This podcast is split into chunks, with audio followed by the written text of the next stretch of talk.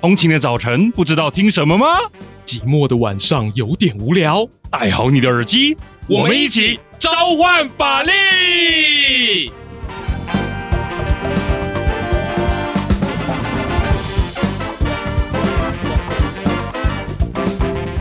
欢迎回到召唤法力，我是节目主持人 AKA 法白网站主编王鼎玉，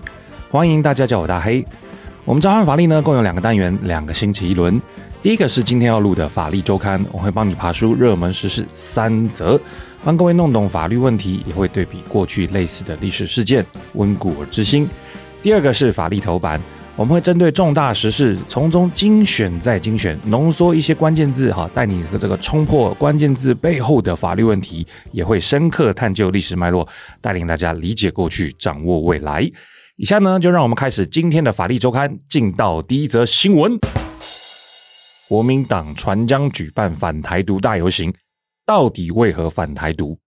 其实做这一题呢，跟我的童年经验有点关系哈。我这个生长在哈这个冲破解严的时期，然后呢，这个随着长大哈，看报纸上面还是会不时出现这个台独哈是一种罪恶的描述。那明明这个社会开气氛已经慢慢开明啦，逐渐开化啦，大家越来越。这个哈，觉得民主是一种很很自然的 DNA 啊，那为什么在这个媒体上面还是会不时出现台独是被批评的这样的一个现象呢？这个新闻呢是发生在今年的七月二十三号，国民党全代会呢在那个时候热闹登场。那开会嘛，总是要提案，所以呢就有一些哈跟反台独有关的提案哈就出现了。其中一则呢哈是有关于就是希望能够明确国民党两岸政策。并且依照呢一个所谓叫做国家统一纲领的这个东西呢，来尽快实践两岸统一。那另外一则相关提案则建议党中央哈要在十月，国民党呢去催生全球各地同时举办的反台独爱和平的大游行，希望凝聚哈人民爱国要和平的团结力量，顺便呢帮我们那个总统候选人哈侯友谊先生来加油加油。那这样的一个大游行的口号反台独嘛，哈，就有人在这个全代会之前呢，哈，十九号左右的时候跑去问侯友谊，侯友宜就说：“哦哟，反台独大游行不错啊，我是反台独，我是守护中华民国。”所以问题就很奇妙。那台独这件事对于守护中华民国到底有什么冲击？为什么要用守护？好像要防卫什么东西？在台湾呢，哈，这个近年来哈，讨厌中国的比例，我们可以看到很多问卷调查都有这样的一个算是指标啊。那为什么在这么讨厌中国的主流风气下，国民党全代会会有党代表提这样的案子呢？好，以下是扩车哦，好，我就念一下原文。他说，基于中华民国宪法及国民党实践中国自由民主统一的历史责任，若中共愿意改变目前由中国共产党一党领导的政治制度，两岸就该共谋适合中国人的宪政体制，追求国家一国一制的民主制度。哇塞哈，所以这个有不少比例的国民党党代表就在提案当中，好，当然要帮他澄清一下，这是一个内部提案，他们正在呃酝酿，看看能不能变成一种决议，好，不知道，好，但是这样的一个提案的理由，好，是抓紧了一个关键字，共谋适合中国人，然后呢去实践一国一制，所以呢这个加在一起呢就是好反台独要统一哦，中华民国万岁，好，他们认为呢好像就是反台独呢，好才能够守护。中华民国代表全中国的优良传统，为什么我们说优良传统？如果各位对这个哈威权时期转到民主化的过程有点印象的话，哈，那是因为国民党在过往长期执政的历史上，他们哈有一种印象，就是只要是台独就是有罪，而且呢，主张台独呢，甚至还会被冠上叛乱罪的哈帽子。不要说远了，解严后呢，哈叛乱罪呢，还是这样给他判下去，哈，有这样的一个趋势。事情呢，哈，我们可以用一九八七年的一个案子举例，在当年的八月三十号呢，哈，一百四十多位曾经遭受到哈这个政治迫害的政治受难者，他们聚集在台北市的国宾大饭店，想要在这个国宾大饭店呢举办一个叫做台湾政治受难者联谊总会。当天的会议主席蔡有全先生在率领各位群众讨论基本共识的时候，另外一位现场来宾许朝德先生。提案要求大会应该把台湾独立列入组织章程。在当时，根据文献记载，许朝德先生慷慨激昂地说：“民进党要自觉到哪里去？我们这些政治犯如果不敢说出台湾的前途，我们都是白坐牢了。台湾要自觉成立共和国。”好，那这样的一个慷慨激昂的主张呢，最后也被大会呢这个接纳，变成了一个通过的提案。那问题是，在会中慷慨激昂的陈词，就变成了哈执政当局哈这个可以抓到啊的画饼。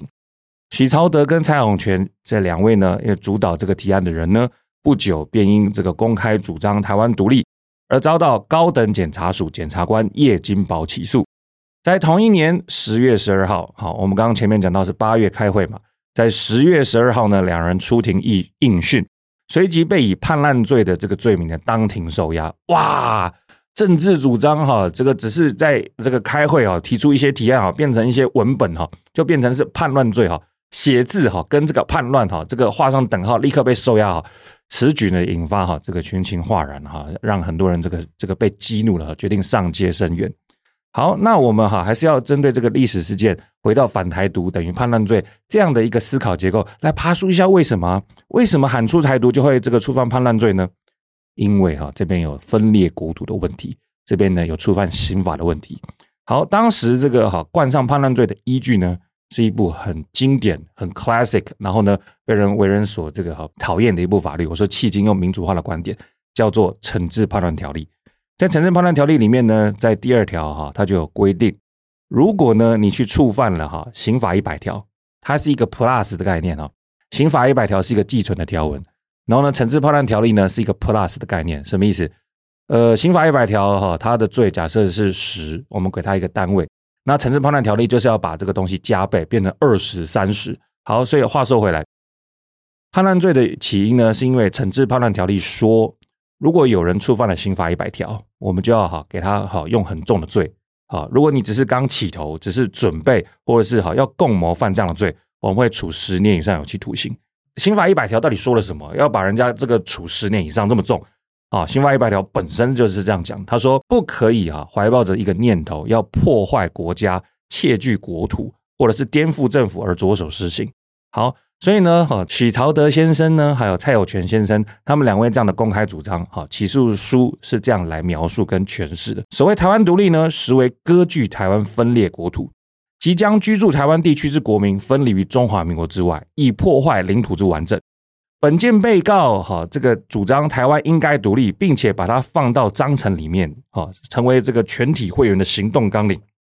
并据以哈布局筹谋，以属叛乱行为。你可以发现到，原来台独之所以有罪，是因为它背后有一个想象：中华民国领土的范围其实不仅止于台澎金马有效管理的地区。更好像有扩张基于一个哈不可言说，但是呢神色不可分割的一个哈很大的一个区块。那这样的一个起诉呢哈，到了一九八八年一月九号，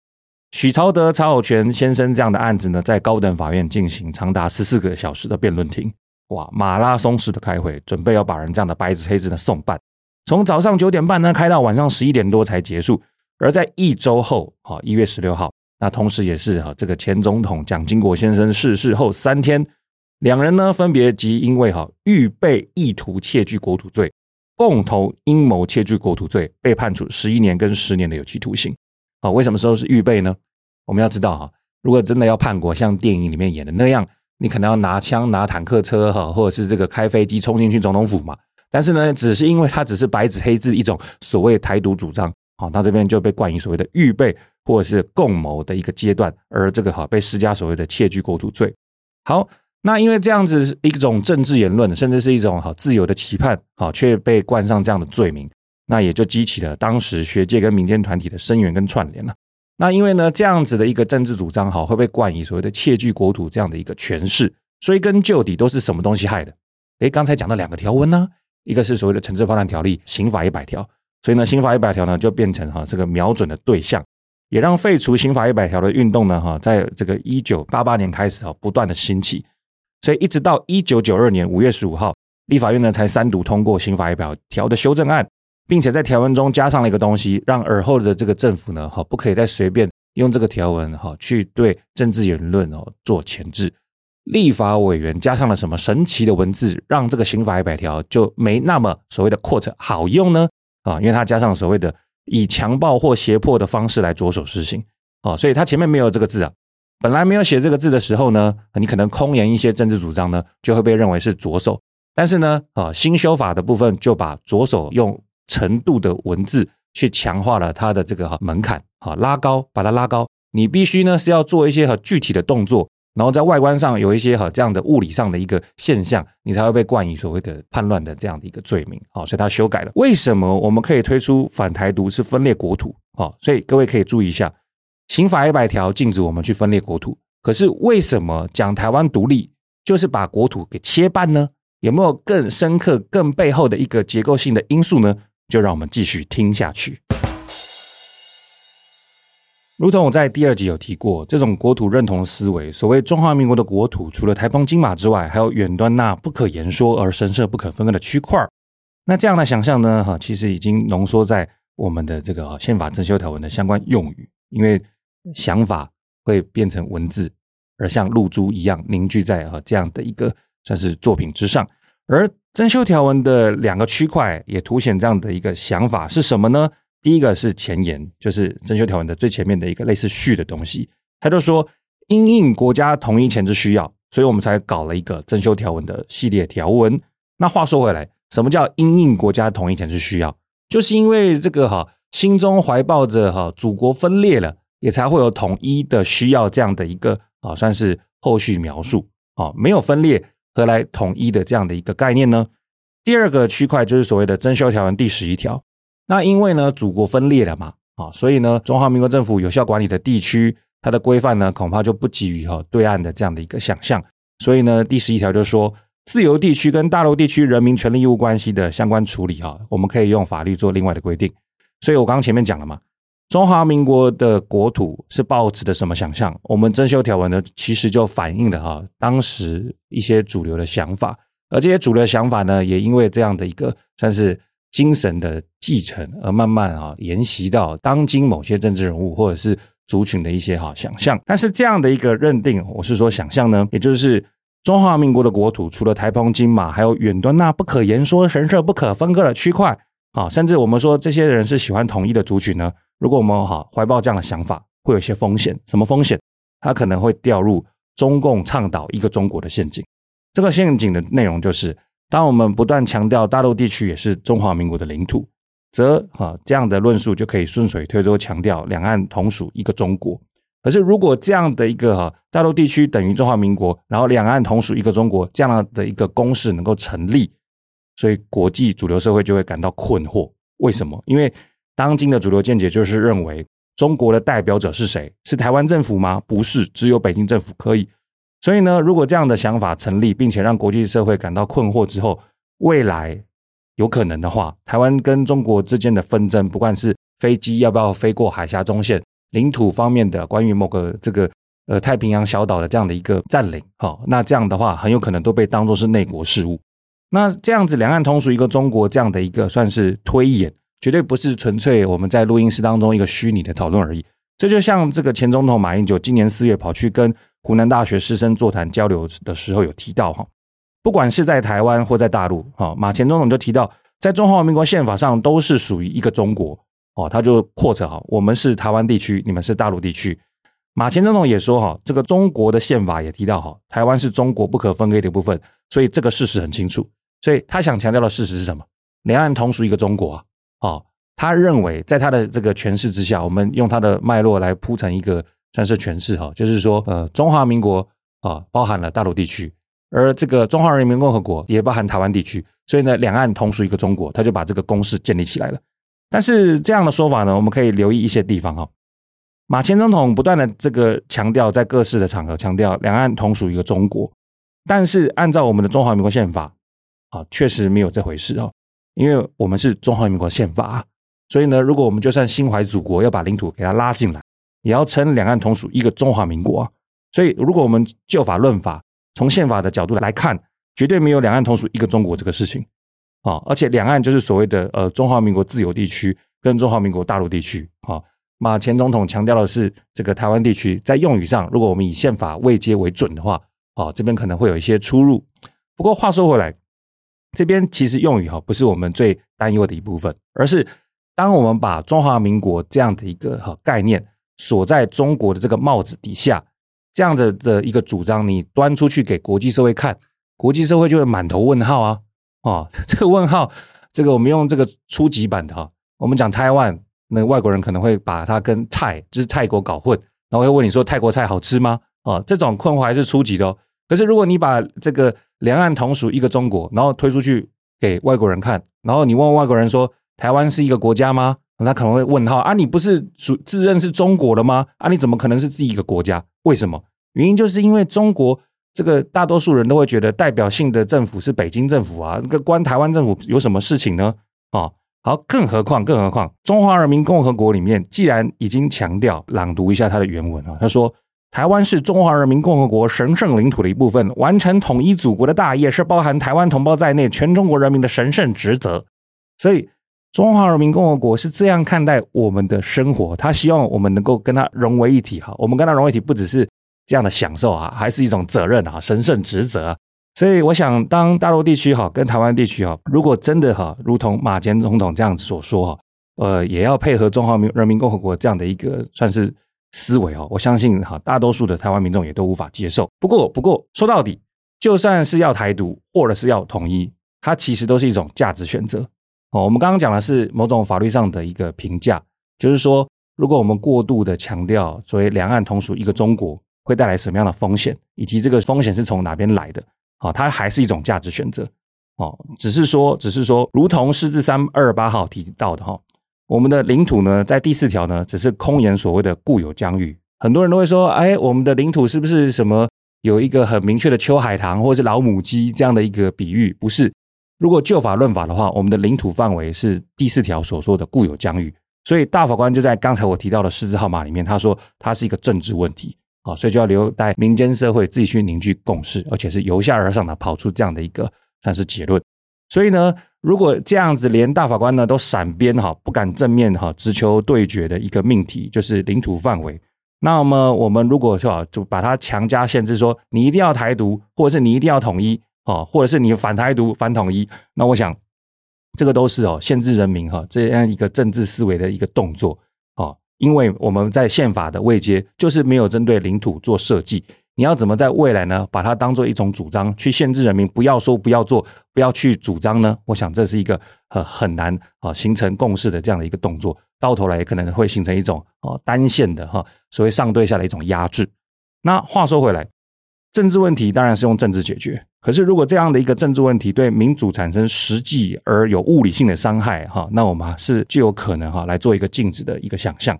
这样的一个算是折中哦，也如同我们释字第六百四十四号所说哈，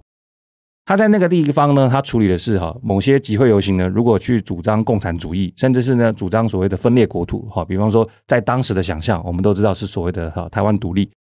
那这样子单纯的主张不应该构成合法。可是呢哈六四四也提到说，如果某些政治主张，不管是统一还是台独也好，只要有进一步的事实。可以被认定说，这样的行为、这样的主张有危害中华民国的存在或自由民主的宪政秩序，我们还是可以哈做一些管理，去做一些限制。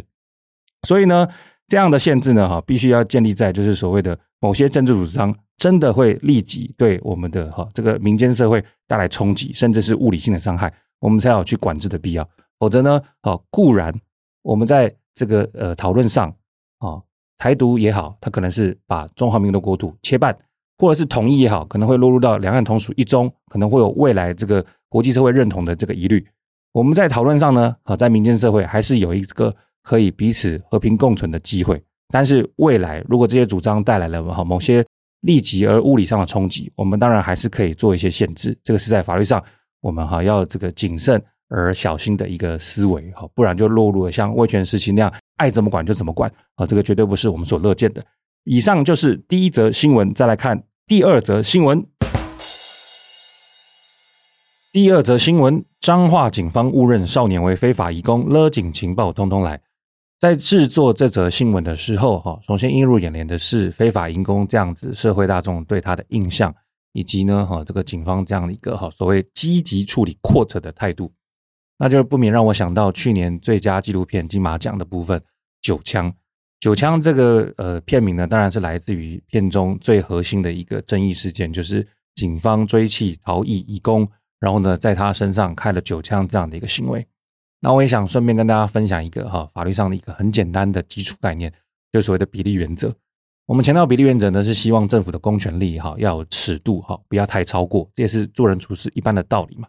那社会大众一般来讲啊，就会觉得说，警方追缉非法移工，甚至非法移工可能有事前攻击或者是精神恍惚的行为，很危险呐。所以警方这样施以物理力开枪没有问题啊。好，这是大众哈对于这起事件的一个很基本的想象。但是在这个想象之上，我希望大家放入比例原则。为什么？警方为了保护自己，哈，这个出于自卫的行为很重要。但是这个哈自我防卫的动作要不要合乎尺度？要不要合乎比例原则？要。这是我希望大家在讨论未来执勤的时候要注意的一个观点。所以呢，如果开一枪就能够让这个哈嫌犯无法动弹，借此保护警方人身安全的话，那为什么还有必要去开到第二、第三，甚至到第九枪呢？这个都是这起事件让我们在法律上可以省思的地方。而且最根本、最根本的一个问题就是，当时追缉的这个员警哦，在年资上是尚属比较资浅的，但我绝对不是谴责菜鸟。我的重点就是，为什么我们的事前训练啊没有办法让一个员警在真实执行在第一线现场的时候能够感到相对安稳？我们的基础训练是否足够？我想这个都是向未来要避免类似事件哈一个很重要的这样的一个讨论哦，不只是觉得愤怒情绪哈，要把它这个能量导引到哈制度或者是结构性的这样的一个拆解上。我想这个都是呃各位听众朋友哈心怀。这个脑海当中哈很重要的因素，我只是把它催化出来，大家一起讨论而已。好，刚才提到少年移工的事情啊，它是发生在今年七月初，彰化县呢有一名十七岁的少年，他骑脚踏车要去务农啊，结果呢哈，在这个录影画面当中就凸显出警匪片嘛，少年骑着脚踏车直直走，这个从旁插入一台轿车哈，三名便衣警察下车来抓人了，然后呢，那少年就很惊恐嘛，就马上就逃跑，但是呢，这个时候呢哈。呃，警方呢也觉得说他好像是心怀有鬼，所以就冲上去哈，把他勒紧，情报哈，想办法把他制服。那过程当中呢，因为这个少年的头呢撞到耕耘机，所以头破血流哈，也送医之后呢，也就缝了十七针，幸好没有生命危险。这起事件呢，当然这个新闻制作的时候就跑去访问他的邻居了哈，少年邻居就表示，哎呀，啊，拍谢我打一保练凳哈，他的原文是用华语讲。我听得很难过呢，哈，直接要抓人了，一定会怕了，哈，当成是坏人，换成是我，我也会怕，不只是他会怕，所以呢，这个事件呢，当然是超级乌龙一场嘛。后来呢，彰化县警察局的督察长啊，谢督察长就说，你也知道，警察讲碰到新闻的口吻 都是一本正经，好像在这个会走路的公文一样，他就说，本案原警穿着便服，未出示证件，依法定程序盘查，违反勤务纪律，所长从重记过处分，并调整非主管职务。另两名员警各以申诫处分，分局长监督不周也要申诫处分。所以呢，在这起事件当中呢，哈，这个警方当然也是很大方的啊，承认自己有错，并且快速的给予人事的这样的一个处分啊，可说是值得鼓励跟嘉奖。但是呢，哈，这个媒体也强调一个一个后续了，相关的员警执行职务呢，造成民众伤害啊，也被这个哈过失伤害等罪嫌呢移送法办。那我之所以凸显出过失伤害啊，并不是要去。责骂或是过度批判远景的动作，而是要邀请大家一起来思考一件事情，就是最后这样的一个结局对少年施加了伤害，而且是错误的伤害，是一个事实。但是往前来谈的话，我们刚刚讲到结构性，到底是什么样的一个结构性因素在事前存在，并且引发了这样的一个哈算是临检乌龙，并且最后导致了这个哈这个违法的伤害呢？什么样的事前的结构导致这样的违法盘查啊？我想就是哈临检临检这样的机制，它的要件够不够满足，甚至呢是它的这个呃要件的执行的这样的一个，但是理念有没有被贯彻？那今天时间有限了哈，我们就跟大家来爬梳一下哈，这个临检的尺度要怎么拿捏？啊，从听众的角度来出发，我们碰到临检的时候哈，该怎么自保？警方执法呢，近年呢引发许多争议了哈，所以我们可以爬梳一下，让大家知道说。自保的重要性，像是两年多前哈，有桃园市警察局呢，它中坜分局啊，远警盘查一面一一位女老师啦。那因为女老师没有出示身份证呢，就给她大外哥哈，我们这个柔道的专业术语哈，就把大外哥把她摔倒了，让外界这个质疑呢哈，执法有过当的疑虑。另外呢，知名影评作家左撇子呢，也这个在同一年呢哈，只是因为他站在吸烟区，手里拿着这个哈。那个时候就开始火红的电子烟的哈，被经过的警察闻到大麻味，就认定里面装的是大麻烟油，在没有查验成分或其他证据的前提下，就直接上铐逮捕。所以，身为民众啊，我、你还有其他你身旁这个心爱的亲友，面对路上经常可见的盘查，我们该到底该如何自保？从哦法律周刊的观点，我们就跟大家来分析几种哦有问题的说法。第一种，哎，我没见过你呢，我怕你是失踪人口呢，可以当做临检的理由吗？这边不行哦，我们在思考临检的时候，在相关的法制里面。它有一个核心精神，一定要发生有危害的合理怀疑，警方才可以启动临检。对，临检一定要跟什么前提绑在一起去思考？合理怀疑啊，哦，这是因为呢，这个强调合理怀疑呢，是因为大法官很久以前哦，在两千年初的时候呢，在有一个号码叫做释字第五三五号呢，他就明确说过，有关临检的规定呢，哈，不可以让警察哈是不顾时间地点哦，任意临检这样的一个哈处罚哈。一定要发生有危害的这个合理怀疑哦，才能够这个启动临检。所以我没见过你哦，这样的一个很空泛、这样的一个贼贼的怀疑哦，是不能够成立临检的。一定要建立在哈合理怀疑之上。再来第二种说法哈，也蛮常见哦，这里是公共场所呢，我本来就可以临检你，好像把这个公共区域哈就跟警方啊启动公权力哦画上一个等号，这老样子了。我们还是要原则上有发生危害的合理怀疑哈，才能够去启动警方的临检。公共场所是一回事，啊，这个单独的个人或群体有没有让人家合理怀疑有发生危害的这样的疑虑啊？那是铁定另外一回事。另外一方面呢，警方呢根据相关的法规呢，他们可以在哈相关的处所啊，比方说台北转运站，或者是如果你居住在台北市的话哈，台北市要连外嘛，新北市有很多的桥梁。在桥梁的中间或者桥梁的这个哈尾端呢，我们常看到这个临检站。虽然呢，这个警方呢哈，他可以在主管的认可下，以一种防止犯罪或处理重大公共安全的这样的前提，在这些地方呢设立要冲哈，赋予远警的盘查相关人的权限。所以到此为止呢，公共场所如果设立临检站，好像就是可以啊随便临检，但不是哦，我们还是要 plus 我们前面说的一个基本精神哦，是什么？这边测验大家一下，还记得吗？我们刚刚讲临检要跟什么东西绑在一起，以这个前提去思考我们所谓的临检，什么东西对于发生危害的合理怀疑。好，所以这边帮大家统整一下，单纯在公共场所行走、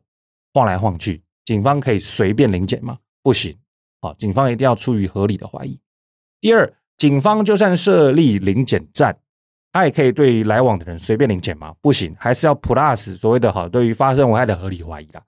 好。再来第三个常见的说法就是，如果真的启动临检了，是合法的，觉得说，哦，你这个人看起来怪怪。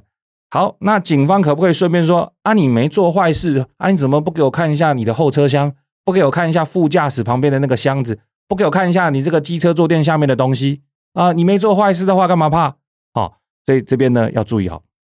假设真的合法启动临检，临检之所以是临检，它就是一个好预防犯罪的行为。并没有把被临检的人在法律上评价为犯人，他也不可以。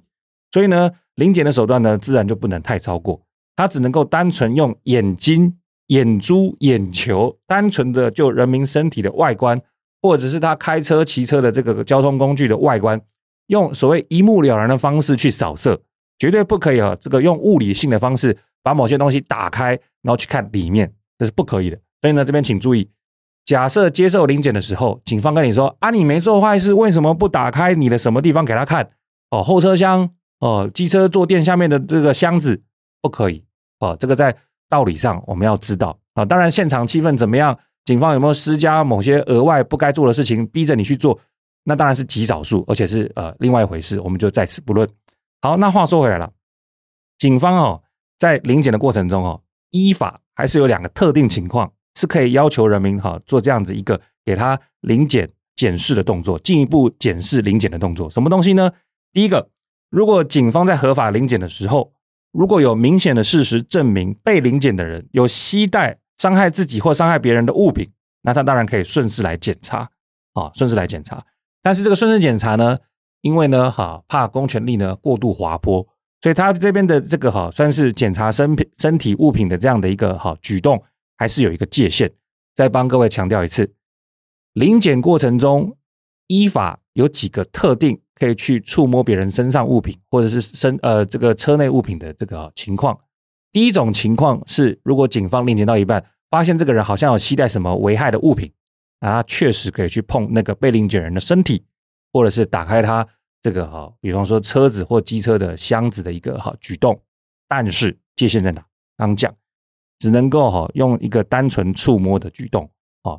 大家看过好莱坞警匪片吧？不是说抓到警匪的时候，警方就会在他身上这样拍拍拍吗？这个就是界限，只能够哈在检查的时候用双手从上往下拍触，不可以进一步的去翻开这样摸来摸去。嗯汤，好，再来。临检到一半，为什么可以去碰别人的这个车厢等等？那是因为哈，他在拦停交通工具的同时，如果呢哈这个驾驶人或乘客有异常举动，比方说从口袋掉出庆记这样的一个哈很耸动的情节啊，大家有点像是那种好莱坞警匪搞笑片啊，坏人在这个警方临检的眼皮之下呢，啊忽然两个人有说有笑，本来要打哈哈过去，忽然呢就在镜头带到一个这个庆记呢从这个副驾驶座。叮铃掉到地上这样的情况，那么这个时候哦，两个人四目相交哦，就会发现说，哦，这个被临检的人好像有这个发动危害行为的疑虑，这时候就能够要求他们强制离车，而且去检查交通工具的内部。好，所以这边帮大家统整一下哈，临检归临检，哦，这个触摸身体或打开后车厢是另外一回事，有两种情况才能做。第一个，这个本人本身可能有一个明显有危害的疑虑；第二个。车子的这些乘客呢，哈，或者是这个驾驶本人呢，有进一步哈，这个被怀疑说有危害的疑虑，所以我们就可以把车子打开做进一步检查。只有这种哈引发合理怀疑的情况下，才能够做进一步的搜索，哦，否则是不能够哈随便给人家摸身体或是打开箱子的举动。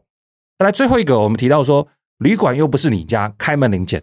旅馆确实不是我们的哈这个所有权所管理的部分，它不是我们家买的嘛。问题是旅馆是不是各位掏钱？所享受到的一个私人空间，所以呢，旅馆正因为是私人空间，就不可以随便闯入啊。尤其是这个在法律上哈，旅馆房间它是一种类似出租的行为了哈，房客就已经在这个期间之内取得这个房屋的使用权，房子就是私人的居住空间，它跟我们一般哈自己自住自买的房子呢是受到相同等级的保障。而不会因为这个旅馆呢，将来是可以给 A、给 B、给 C，随便大家来这个在一定期间来使用，就变成是哈警方可以恣意破门查水表的空间呐。哦，好，所以呢，以上是几个哈常见的一些算是话术了。那如果我们真的在临检的现场碰到了这样的一个话术，并且呢也被强迫完成这样的动作，那我们该法律上该怎么办呢？这时候就按照《警察职权行使法》里面就规定哈。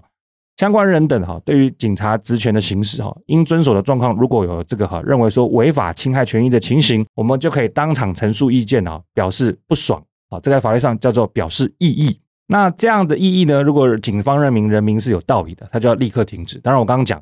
停止是好事了哈，但不停止可能是常态啊。如果说在当时他已经违法临检在先，他怎么可能随便停下来？所以我才说是常态，不是说这个是大规模比例哈。好，那反之，如果警方坚持自己做的有道理，他就可以继续执行。但是，我们都已经开启这样的一个表达不满的一个起头了。这时候，我们可以依法请求警方把相关的这个哈算是争议呢哈写成书面，并且呢哈把这个东西哈交付给人民。这时候，人民就可以拿这个白纸黑字呢，事后去法院做进一步的这样的一个诉讼，来讨回自己的公道。好，那我们分享以上的这样的临检攻防呢，只是想提醒大家哈，法治社会啊是要从我们行动做起的。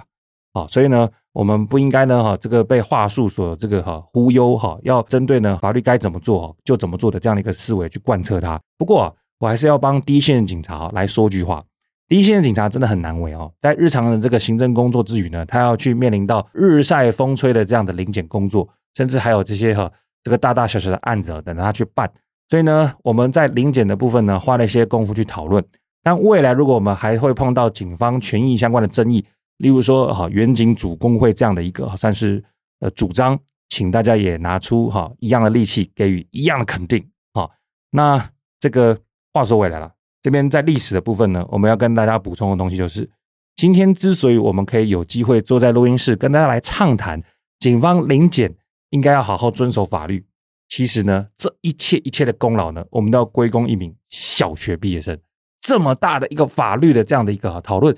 啊，为什么会在小学毕业生上发生呢？就让我们继续听下去。时间回到民国九十年十二月十四号，大法官作出释字第五百三十五号，明确指出，警方不得任意临检。新闻一出，人人在问：哇，以后这个被警察拦下来，是不是可以不要甩他？警察要检查证件，是不是可以就不要理他了？啊，所以呢，人们呢对于当时的这个情况呢，是感到非常的一个新鲜啊！哇，警方临检竟然会被约束哈！好，那使得这一切呢，哈，获得这样的一个拨云见日呢，哈，是来自于一位仅有小学学历的失觉失调患者，跟他哈具有国中学历哈，而具有坚韧不拔毅力的弟弟。这一切都发生于啊吃完饭后的日常散步。三十九年次的李荣富先生跟他小八岁的弟弟住在台北市社子岛的社区。兄弟两人呢，哈，在家中呢原本是经营一个哈家庭五金工作厂，但是呢，在当时哈这个前几年呢也收起来了。所以李荣富先生呢，哈当时哈就是平时在家做自己的事，或者是随便逛逛。在民国八十七年的一月十五号晚上。李荣富先生呢，也跟平时一样哈，穿着居家便服哈，一个人呢就离开家里，从社子岛离开，从重阳桥过桥到淡水河对岸的三重去吃东西。吃完回来的时候大概是九点钟啊，在桥上走。不过大家可以想象那个画面哈，是相对比较呃有趣的啊，因为呢这个重阳桥车水马龙嘛啊，那有行人毕竟是这个视觉上的少数，所以呢在这样的一个情况下啊，这个警方呢就觉得说，哎，怪怪的。就把这个走在桥上的这个呃李荣富先生呢，哈拦下来临检，四位员警包围着李先生，要求他拿出证件受检。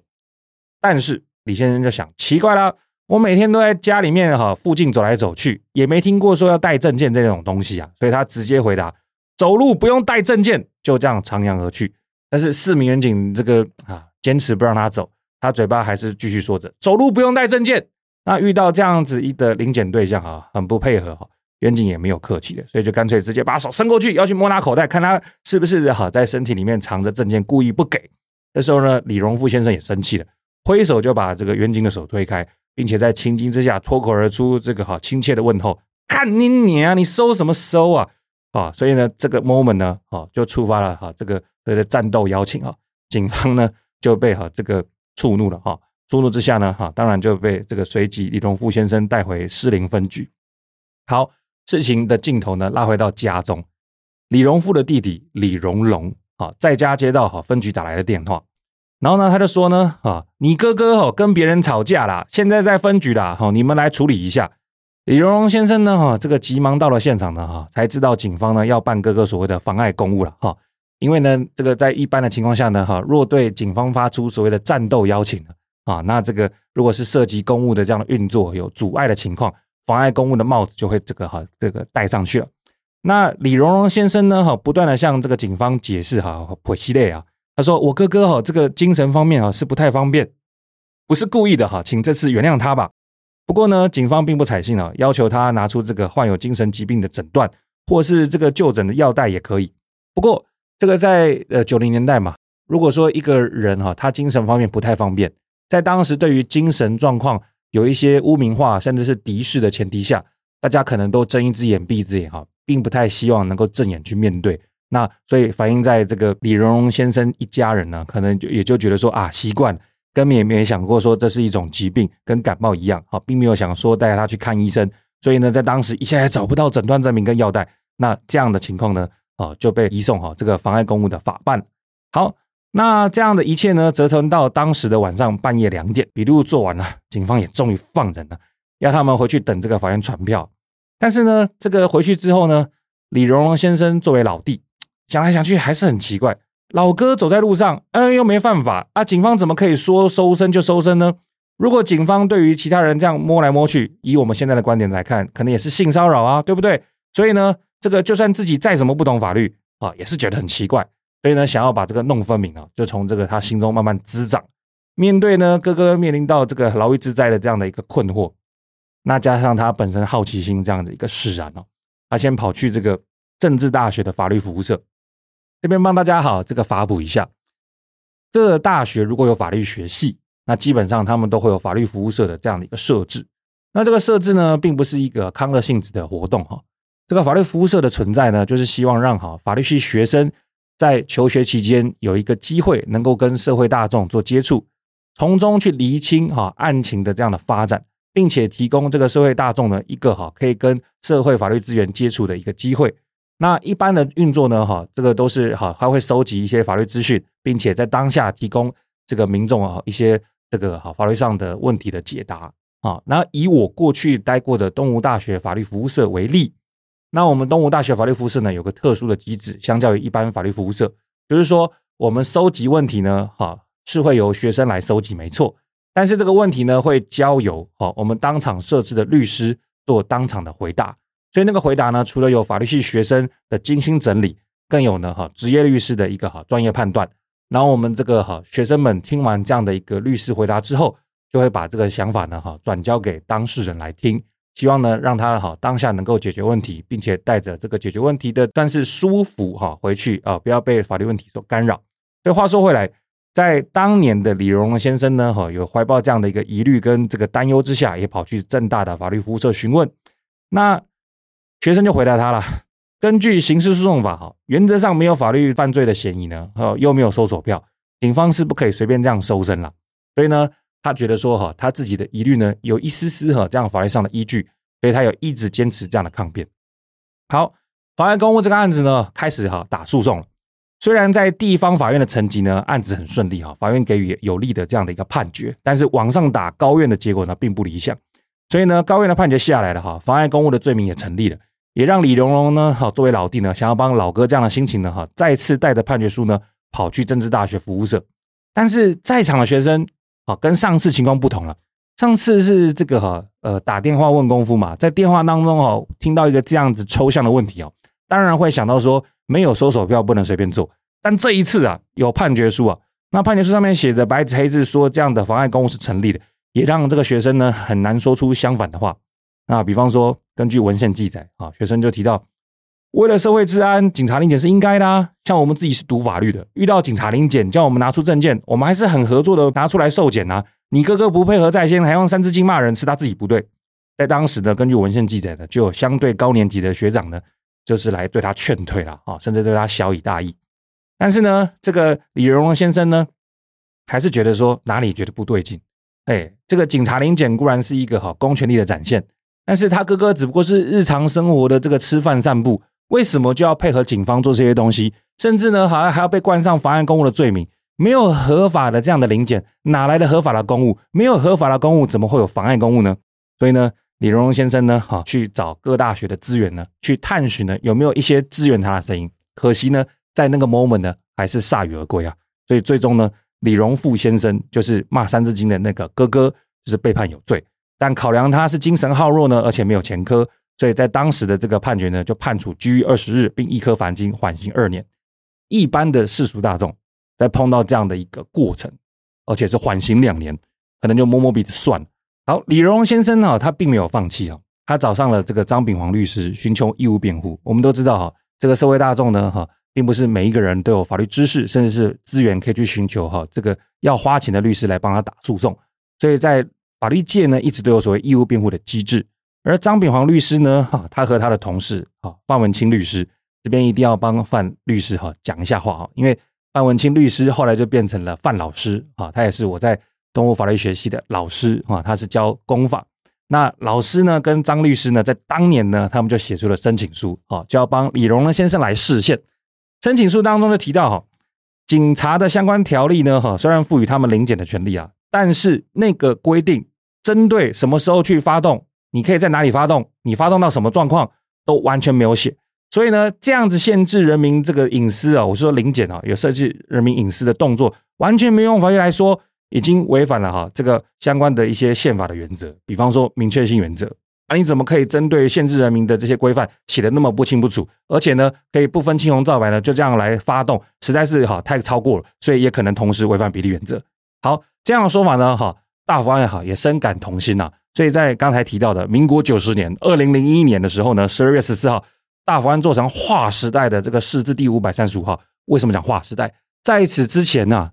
警方临检的条文可说是付之却如啊。好，只有提到权利，没有提到要件，更没有提到界限。所以呢，对人民的侵害啊，可说是哈非常之巨大，却没有这样的一个哈可以拘束这样的一个框架，所以才说是划时代啊。宣告相关条例呢，哈是欠缺完备。并且呢，命令哈这个立法机关呢，要在两年内把这个警察执行职务的法规呢通盘检讨。所以呢，已经哈承认了市宪方，也就是刚才张律师跟范律师啊，也就是当年的应该说现在的范老师，当年的范律师，他们的见解呢是 OK 的，是赞的啊，所以呢，也就宣告这样的条例哈是不对的。后来呢，这个张律师呢，张炳煌律师接受访问的时候，有种看法哈，还蛮令人哈回味再三的。啊，张律师就说：“你不觉得这种事情就是只有小人物才能做到吗？”啊，他就接着说，在文献里面提到，中下阶层首先在外观上就比较容易哈碰到被临检的这样的状况。刚好李荣乌先生又精神状况不太好，被警察临检才会骂三字经。哎，这种人也比较容易被逮捕跟起诉。那一般呢？好，张律师接着讲，一般白领阶级碰到警察办查就会想说算了，啊，身份证给你看就给你看，不会给自己找麻烦。就算被警察带回去派出所，也会把事情啊给这个大事化小，不会为了这种小事还一路打到市县。所以，我们前面才提到，为什么这样的临检啊要受到法律的约束？一切的一切都要归功于一名这个哈小学毕业生跟他这个哈呃。不屈不挠，好，为了这个家人心爱的家人而奋斗的哈，这样的一个弟弟，对这一切的的发生，都是来自于这样子啊，算是呃无名英雄的奋斗，无名英雄的奋斗，这样的一个算是呃小人物，却战胜大鲸鱼，为时代带来带来转变。这让我想起有一本书叫做《报名创造自由民主》，哦，《报名创造自由民主》这本书蛮有趣的哈，它其实是有一种故事书的感觉啦，里面放了很多这种，但是。美国从建国以来的社会观察，他描述说，美国虽然是当代的哈一个很重要的民主的机制，啊，虽然他常常被笑说是这个美帝美帝一种霸权，但是他是这个世界上哈第一个成文宪法的一个树立的国家，里面也记载了哈很多追求自由民主的这样的一个算是精神，但是呢，在作者的观点来看。他其实认为，哈，表面上的自由民主呢，看起来好像都是那种高大上，什么华盛顿呐，什么杰佛逊呐，他们这样的自宪先贤呢，去这样的一个追求。但实际上，所谓的自由民主呢，很多时候都要靠公民社会，甚至是那些哈被贴上暴民呐、这个乱民呐，他们这样在日常生活中去争取的。比方说，他就提到，国家的那些自宪先贤呢，他们其实哈这个自我要求很高啊，啊，所以如果实际上，美国的这个日常生活跟精神的价值观都是照他们的这样的想法来做的话，那其实国家会比较像是大型的修道院。但实际上不是如此啊，我们的生活是很自由奔放啊。我说的我们是指美国，美国的生活是很自由奔放的，它有很多不同的价值观跟不同的生活方式展演在我们的这个眼前。那这些的一个展演，其实是透过建国两百多年来一波波的抗争运动，被社会大众所看不起的贱民暴民去冲破，解放了很多有关于种族性别主义。生活形态的限制才好不容易得来的，比方说，像当时被认定酒鬼的人，哦，大家觉得说看不起嘛，你怎么整天只会喝酒？但实际上，透过他们这样的一个生活形态，我们才社会上、在法规上，才慢慢塑造说所谓饮酒的权利嘛。又或是所谓的这个地位不高的黑奴，哦，在当时被当作物品，哦，可以这样转让，可以贩卖。但实际上，通过这样的一个日常生活这样的观察，其实慢慢也引发大家去思考所谓的平等跟人身自由。当然了。美国的这样的一个公民社会也包含了哈，这个不容当时世俗所包容的同性恋者，透过这样的跟主流社会的这样的一个拉扯，他们也争取到所谓的性别认同。所以呢，各种打滚于美国社会底层的边缘人呢，都是哈本书所要描述的对象。而那本书呢，就给我们一个视角，我觉得还蛮有趣的，就是社会要往前进，不会因为这样子而停下来啊，而慢慢的这样的趋于保守而落后。其实不是只靠那些政治精英往前冲，喊一些这个哈很高大上的一些美丽话语，其实还是要靠这个社会大众，尤其是我们眼中所谓的暴民去冲撞，来改变大家的思维。我们的这些呃想法呢，或者是守旧的这样的一个念头呢，才能够被冲破。那因而冲破之后呢，重建而算是打造所谓的更宽容、更包容多元的社会。那许多暴民所带来的这样的一个影响，其实我们到现在还在享受它的好处。那回顾我们释字第五百三十五号，为什么在这个释字之后，我们可以享有这个警方不会随便对我们做临检呢？其实一开始就是从一句干你娘开始，也不一定啊。好，以上是第二则新闻，再来看第三则新闻。第三则新闻：出柜影响升迁，超过六成同志表示影响去职。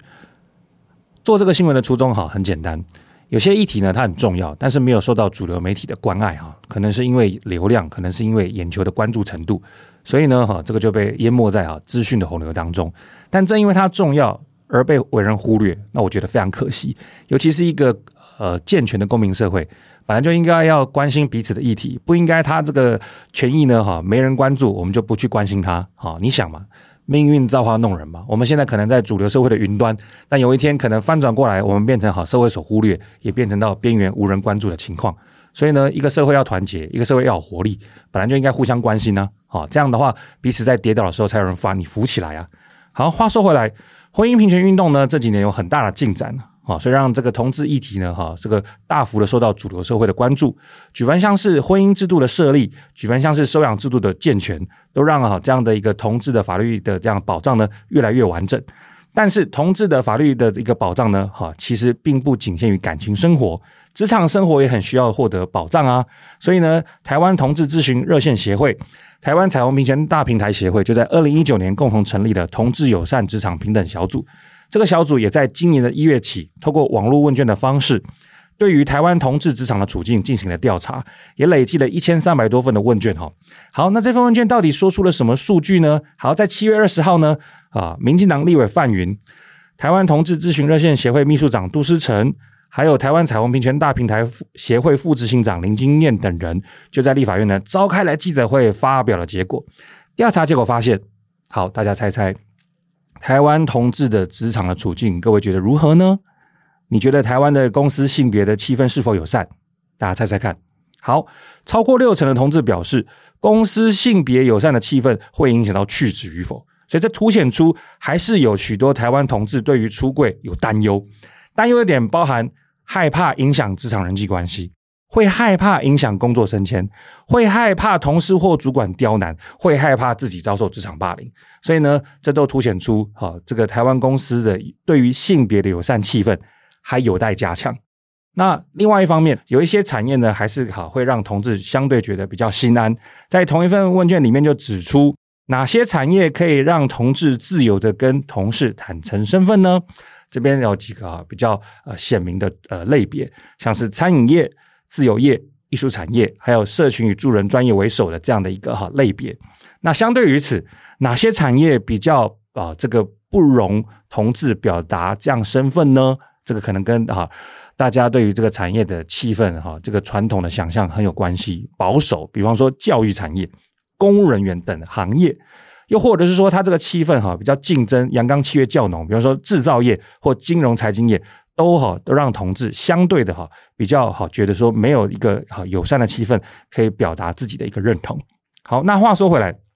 同志自身感到啊这个这个产业哈不够友善，那这是一个好主观的描述。有没有相对更客观的描述，可以凸显出台湾产业对于这块的努力还有待加强呢？调查发现。目前呢，呃，透过数据，仅约有高于一成的企业职场具备对于同志或性别友善的明确政策。这边的具体数字是十四点九趴，用白话讲就是十个公司只有一点四个愿意拿出力气对这个哈性别做出更友善、更明确、更具体、有效的哈这个措施。所以话说回来，这也让台湾彩虹平权大平台协会副执行长林俊彦表示哦，目前同志适应职场啊，还是有很多时候要靠自己来啦。好，换句话说，性别友善气氛不彰，而公司呢，哈，这个你刚刚听到了嘛？只有十四点九趴愿意推动更友善、更明确的政策，所以呢，在公司哈比较没有作为的情况之下，同志的哈对他友善的职场文化跟配套措施，其实都是有很大很大的成长空间呐。好，那透过数据呢，我们可以了解哈，公司职场的性别文化不彰。那如果同志员工在现阶段在职场上真的真的碰到了一些不友善的举动，那因为我们是法律频道嘛，我们这边呢该在法律上用什么措施来维护自身权益呢？这边就可以让我们留意性别工作平等法，就让我们继续听下去。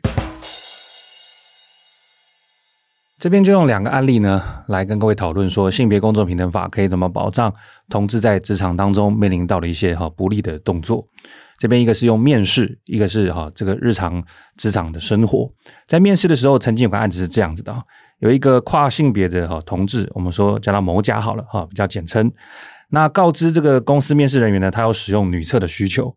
那在告知之后呢，哈公司跟他表示说，你可不可以去使用我们一楼大厅的无障碍厕所呀？你使用女厕的需求，哦，这样会让其他的这个生理女性的员工感到不安。你可不可以去使用无障碍厕所啊？那求职者某甲呢回复说，这样的一个要求呢，哈，是性别歧视，他没有意愿，所以呢，这个公司呢就后来就没有录取他，也没有回应他。好，听到这边呢，一般的这个听众呢可能会觉得说，面试一来一往，哈，不就是这个不喜欢就不聘用吗？那跟性别歧视有什么关系？好，这个案子呢后来有进法院，法院调查呢，哈，他首先呢先把面试哈先拆解给大家听。面试有三个阶段哈，第一个是主管会面试，第二个呢是人资在面试，第三个呢是营运长会面试。有录取会电话通知，没有录取的话就没有通知。所以呢，这边呢我们可以很很简单的确立一件事情，当时的哈不予回应，其实就是不予这个录取。好，我们先确立这点，我们再往下听，为什么不予录取里面他的念头会含有被法院认证的所谓的性别歧视呢？原因是因为哈，法院在调查结果中发现，某甲在这个第二次的面试当中，他有主动提出使用女厕的需求，所以呢，如果公司认为这个哈某甲在这个点上面不合适，他确实就会不联系。那为什么法院可以相对笃定，就是公司真的有把这个列入考量呢？因为法院认为公司确实有在接获这个需求之后，询问公司内生理女性员工的意见。并且在知道员工反对之后，好，还跟某甲去沟通，你可不可以去使用大厅的无障碍厕所这样的一个状况？所以法院就认为呢，这个公司在面试的过程当中，确实不只考量好某甲的工作能力，而且也因为他想要使用女厕这样的性别认同产生歧见，最后才没有通知，也表达了好不愿录取的立场。所以呢，这个法院就认证哈，他受到了哈这样的一个好不利的差别待遇。所以呢，法院呢还进一步补上一个哈，这个值得大家哈省思的地方：面试公司强迫某甲这样去使用哈所谓的这个一楼大厅的无障碍厕所，等于是在众目睽睽以及哈获得公众关注的前提下，要求某甲配合这个其他人对于性别认同的这个方式去做这样的一个使用厕所的一个啊过程。其实某种程度上，哦，这个人是有使用女厕的需求嘛，跨性别同志。可是呢，你却让他哈在大家都已经注意到的前提下，跑去使用啊无障碍厕所，其实某种程度上也是强迫某甲出柜啊。好，那判决理由就特别提到，这也是我们在面临到这个性别议题当中很重要的一个基础的一个呃思维。任何性别议题啊，同志他的一个生活方式都有权利基于他自己的认知过自己的生活，不见得需要得到别人同意。好，那面试公司基于其他员工反对某甲使用女厕的预设，使用这样的方案，看似中立，确实就等于代替某甲向第三人公开他的性别认同。而且呢，这个哈使用女厕需要征求其他员工的意见，在法院的思维里面，其实也是哈强迫某甲接受男女二元对立的这样的一个框架。哈，那我们在现在的性别教育里面，我们都已经慢慢可以接受，就是所谓性别的一个想法，它其实是流动的。它不会是像我们传统上面一个二元对立的框架。好，所以总结一下法院在这个判决的一些想法。也许听众朋友哈，我们不是所有人都很熟悉性别的一些观念，但是我们可以慢慢的去做一个对话。也就是说，法院在这个判决里面对于性别议题提出了一些反省。第一个，面试这样子的一个哈动作，它其实哈也蕴含着对于性别的一种认同的展现。那公司哈听到这样使用女厕的需求，好，不只是叫他去使用好无障碍厕所，更呢哈在最后的结果把它给否认。那在法院的这个哈观察底下，其实就是某种程度上先要求哈某甲哈面临到强迫出柜的这样的一个处境。后面在他不愿意接受的前提下，又把他哈给这个排斥，所以呢，也是基于某种性别认同所做的一种否准。那其实任何的这个职场都不应该怀抱着对于这个性别认同的歧视，哈，去对这个人做出各种样的一个举动，这都是我们法律所不允许的。所以这个公司呢，哈，也被纠举出来，哈，给予适度的处罚。好，所以这是第一个，我们可以透过案例感受到性别平等工作法对于同志，哈，会给予怎么样一个职场的保护。再来第二个，刚刚前面提到面试的阶段，那如果进到一个公司，这个职场的文化如果是对同志充满敌意，我们在性别工作平等法上可以施加什么力道呢？就让我们从这个案例哈来这个谈起。这个案例里面的员工呢，哈，我们就叫他某乙，他具有双性特征，主管要求呢，哈，他必须公开向同事说明有双性特征，如果同事不接受呢，就必须自请离职。哇塞，这等于是一个被迫公开嘛？延续刚刚前面提到是被迫出柜嘛？好呢，好的，所以在这个被迫公开的当下呢，某乙呢就只好说自我鼓励了。他说：“你们想要看我扮女装的样子吗？就这样子哈，百般的屈辱之下，某乙呢终究是哈被雇主解雇，因为这实在是太令人挣扎了哈，等于是被迫表态自己哈这个尴尬，或者是让自己陷入一个哈洞见观瞻的一个局面哈，非常的这个不舒服。那这样的事情进到法院，法院就很拿出法律指责这个饭店，指出啊，他说某乙担任这样的饭店的柜台人员。职务需求跟工作能力都跟性别认同没有什么关系。主管故意要求他揭露自身性别，否则不让他继续工作，显然是违背他的意愿，形成一个充满敌意的工作环境。这不只是歧视，甚至还构成了性骚扰。这边要法补一下啊，性骚扰大家一般会想说是黄色笑话或是肢体物理上的接触，其实呢不只是性方面这样的一个意味啊。关于性别认同这样的一个敌意，也是性骚扰的一种，法律所规定的这样一个环节。所以呢，雇主知道这样的一个歧视或性骚扰，本来应该要改正，采取补救措施，但不仅不处理，还把他违法解雇，显然的违反性别工作平等法，好，就判决雇主应就哈这个某乙的精神损害啊赔偿二十万元。所以各位可以很清楚的透过这两则故事，一则面试，一则职场生活当中发现，同志在职场的这样的一个呃处境呢，可说是相对不利啊。啊，在很多职场不是很尊重同志性别认同的前提下，他其实过得哈非常的一个不开心跟不自由不自在。但是哈，我们都知道法律是维系公平正义的一个很重要的一个哈工具。好，我们就是透过节目呢来跟大家分享。所以既有的法规就在那边了。好，大家要维护权益啊，千万不要客气，拿起来主张就对了。好，一个法治社会主张自我权利是天经地义的，大家千万不要觉得害羞。好，那谈完同志在职场被歧视。我们现代公民呢，已经有性别工作平等法，可以起身捍卫自己的权益。这边就来谈到一点历史故事。这边我们要谈的是呢，这个在九零年代初期，我们现在是二零二三嘛，同志不止在职场上面哈备受歧视，连在大马路上行走都会被警察当作异类赶走这样的一个哈故事。这个事件呢哈称之为常德街事件。这到底是怎么一回事呢？就让我们继续听下去。以下的讨论呢，将引用哦，同志公民行动阵线常德街临检事件专案小组当年所做的七月三十号常德街临检事件当事人访谈记录中的相关文字。时间让我们回到一九九七年的七月三十号半夜，当时的二二八公园呢，还叫做哈台北新公园。在关闭之后呢，诶，大家觉得很微妙吧？公园竟然关闭了，那是因为呢，当年的气氛比较紧缩，再加上许多的社会事件爆发，重大的社会事件，所以让这个哈公共场所的管理比较啊这个谨慎，甚至是紧缩。所以呢，哈这个公园关了之后呢，许多男同志呢就转移到新公园旁边台大医院旧馆哈前面的这个常德街。这个路大概是公园路，然后右转有一个街叫常德街。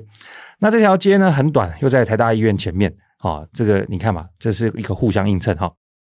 晚间啊，人本来就不多嘛，然后呢，再加上呢，这个常德街旁边有台大医院旧馆啊，这样的一个几十年的老建筑，两辆警车哈，上面呢走出六七位员警啊，解压说蹦跑出很多穿制服的人哈，这个样子，有的人呢哈背着枪，一群人呢就围着哈，在这样常德街上四五十名的男同志，要求所有人交出身份证。这个画面就很壮观了哈，警方这样荷枪实弹哈，带有不怀好意的，就叫四五十个哈这个同志们掏出身份证，这个画面是非常壮观的嘛哈，这个怎么会在一个自由的社会里面哈，这个动不动就要求人民配合这样的一个举动呢？远警拿走所有人身份证之后呢，哈，其实在当下没有要归还的意思。好，我们一般在临检的时候，如果在二零二三的今天。看完身份证了不起，看一看就还给我们了嘛，对不对？好，在当年一九九七年，警方甚至要求他们上警车。当然了，如果我们被这样要求，一定会犹豫不前的嘛。结果就遭到员警哦用力推挤，一群人就这样子半推半就的情况下呢，被强迫带回警局。在警局里面呢，警方将所有人的身份资料哈，这个一一的哈面无表情的输入到电脑里面。这时候呢，在远方呢传来很大的声音。想象一下，我们在电脑前面接受警方这样的询问，输入个人资料，结果远方传来很大很大的争吵。为什么要拍照？好，那这样子所有人的眼光就立刻集中到这个声音的来源。原来呢，哈是有人呢开始呢被要求把纸放到胸前，纸上面呢写着名字。好，那也被拍照的画面呢，好就很像店里面常出现犯人被要求建档的那个哈模样。那这群人就发现不对了。被带回警局已经是很心不甘情不愿了，怎么在这个 moment 还被进一步要求拍这样照啊？所有人就开始鼓噪了，又不是现行犯，为什么要拍照？好，在这个哈此起彼落的抗议声中呢，哈员警才停止拍照这样的动作。这样的一个哈输入各资呢，跟这个哈间歇拍照的举动呢，总算是哈告一段落了。在大半夜嘛，于是，在众人的这个哈漫步离开警局之前呢，啊，还是有远警呢哈语出威胁的表示，回去告诉你们的朋友，十二点以前可以到公园，十二点以后就要回家。诶，在一个哈这个具有迁徙自由、人身自由的公民社会里面。为什么去哪边，要不要回家，由警方来认定呢？好，警方就接着说，我们就是要用临检，让常德街杜绝，没有人去。好，有一个看似好主管的这个警官呢，口气更加严厉。这一次不怕，下次如果再被抓到，我们就要采取更严厉的手段。所以这是一个以临检为基础，对于同志这样的一个活动，好充满敌意的这样的一个哈历史故事。那在那一夜之后呢？各位以为这个常德街事件哈这样子飘过去之后呢，就没有类似的事情发生了吗？好，透过文献我们可以好发现，台北市在后面几年呢，还陆续发生了所谓的 AG 健身房事件，一九九九年的公馆 Corners 酒吧事件，两千年的二四会馆三温暖事件，还有两千零一年的 Funky 酒吧事件，这些东西呢，都是延续着常德街事件这样的尾巴跟这个脉络哈。都是远景呢，哈，疑似滥用临检权的，对于同志的活动空间进行有这个哈浓厚威吓，甚至带有歧视意味的侵扰。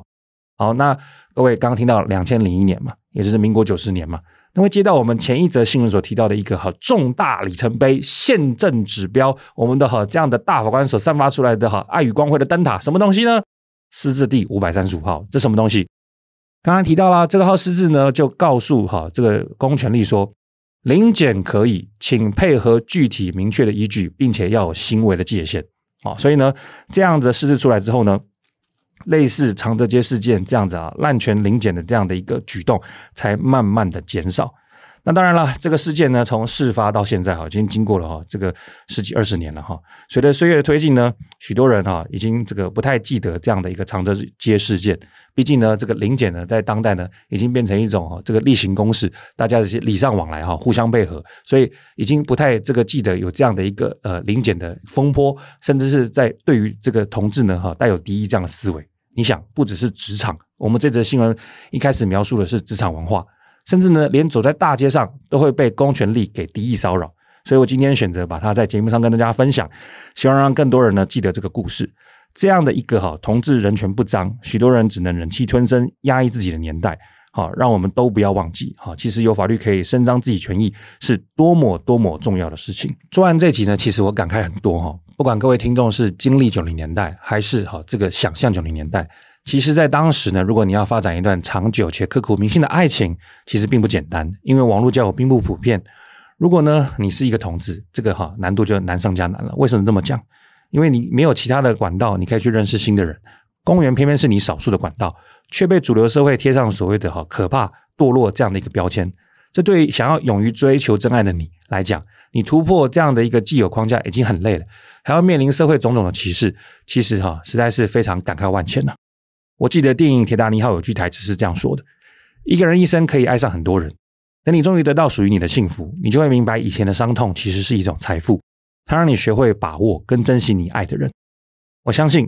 同运前辈们这样子跟公权力一来一往的这样的奋斗、争取权益的过程当中，用血泪写下了很多的历史，而这些故事还有背后呈现出来的伤痛，也让我们所有人都共同来学会珍惜，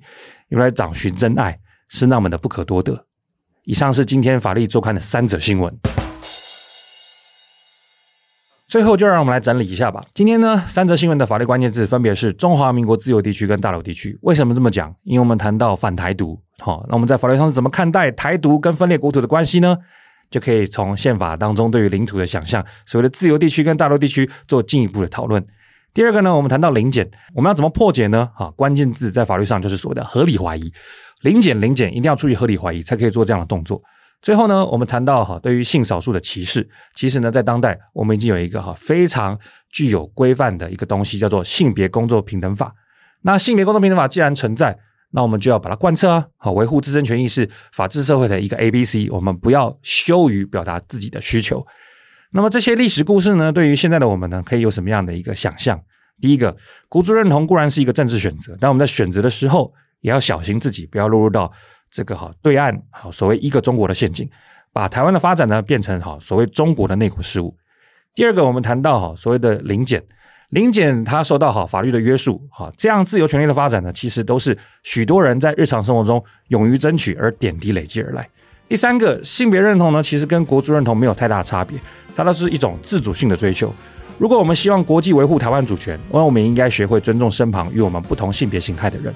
以上呢是好今天的法律周刊，我是大黑，法律周刊，我们下次见。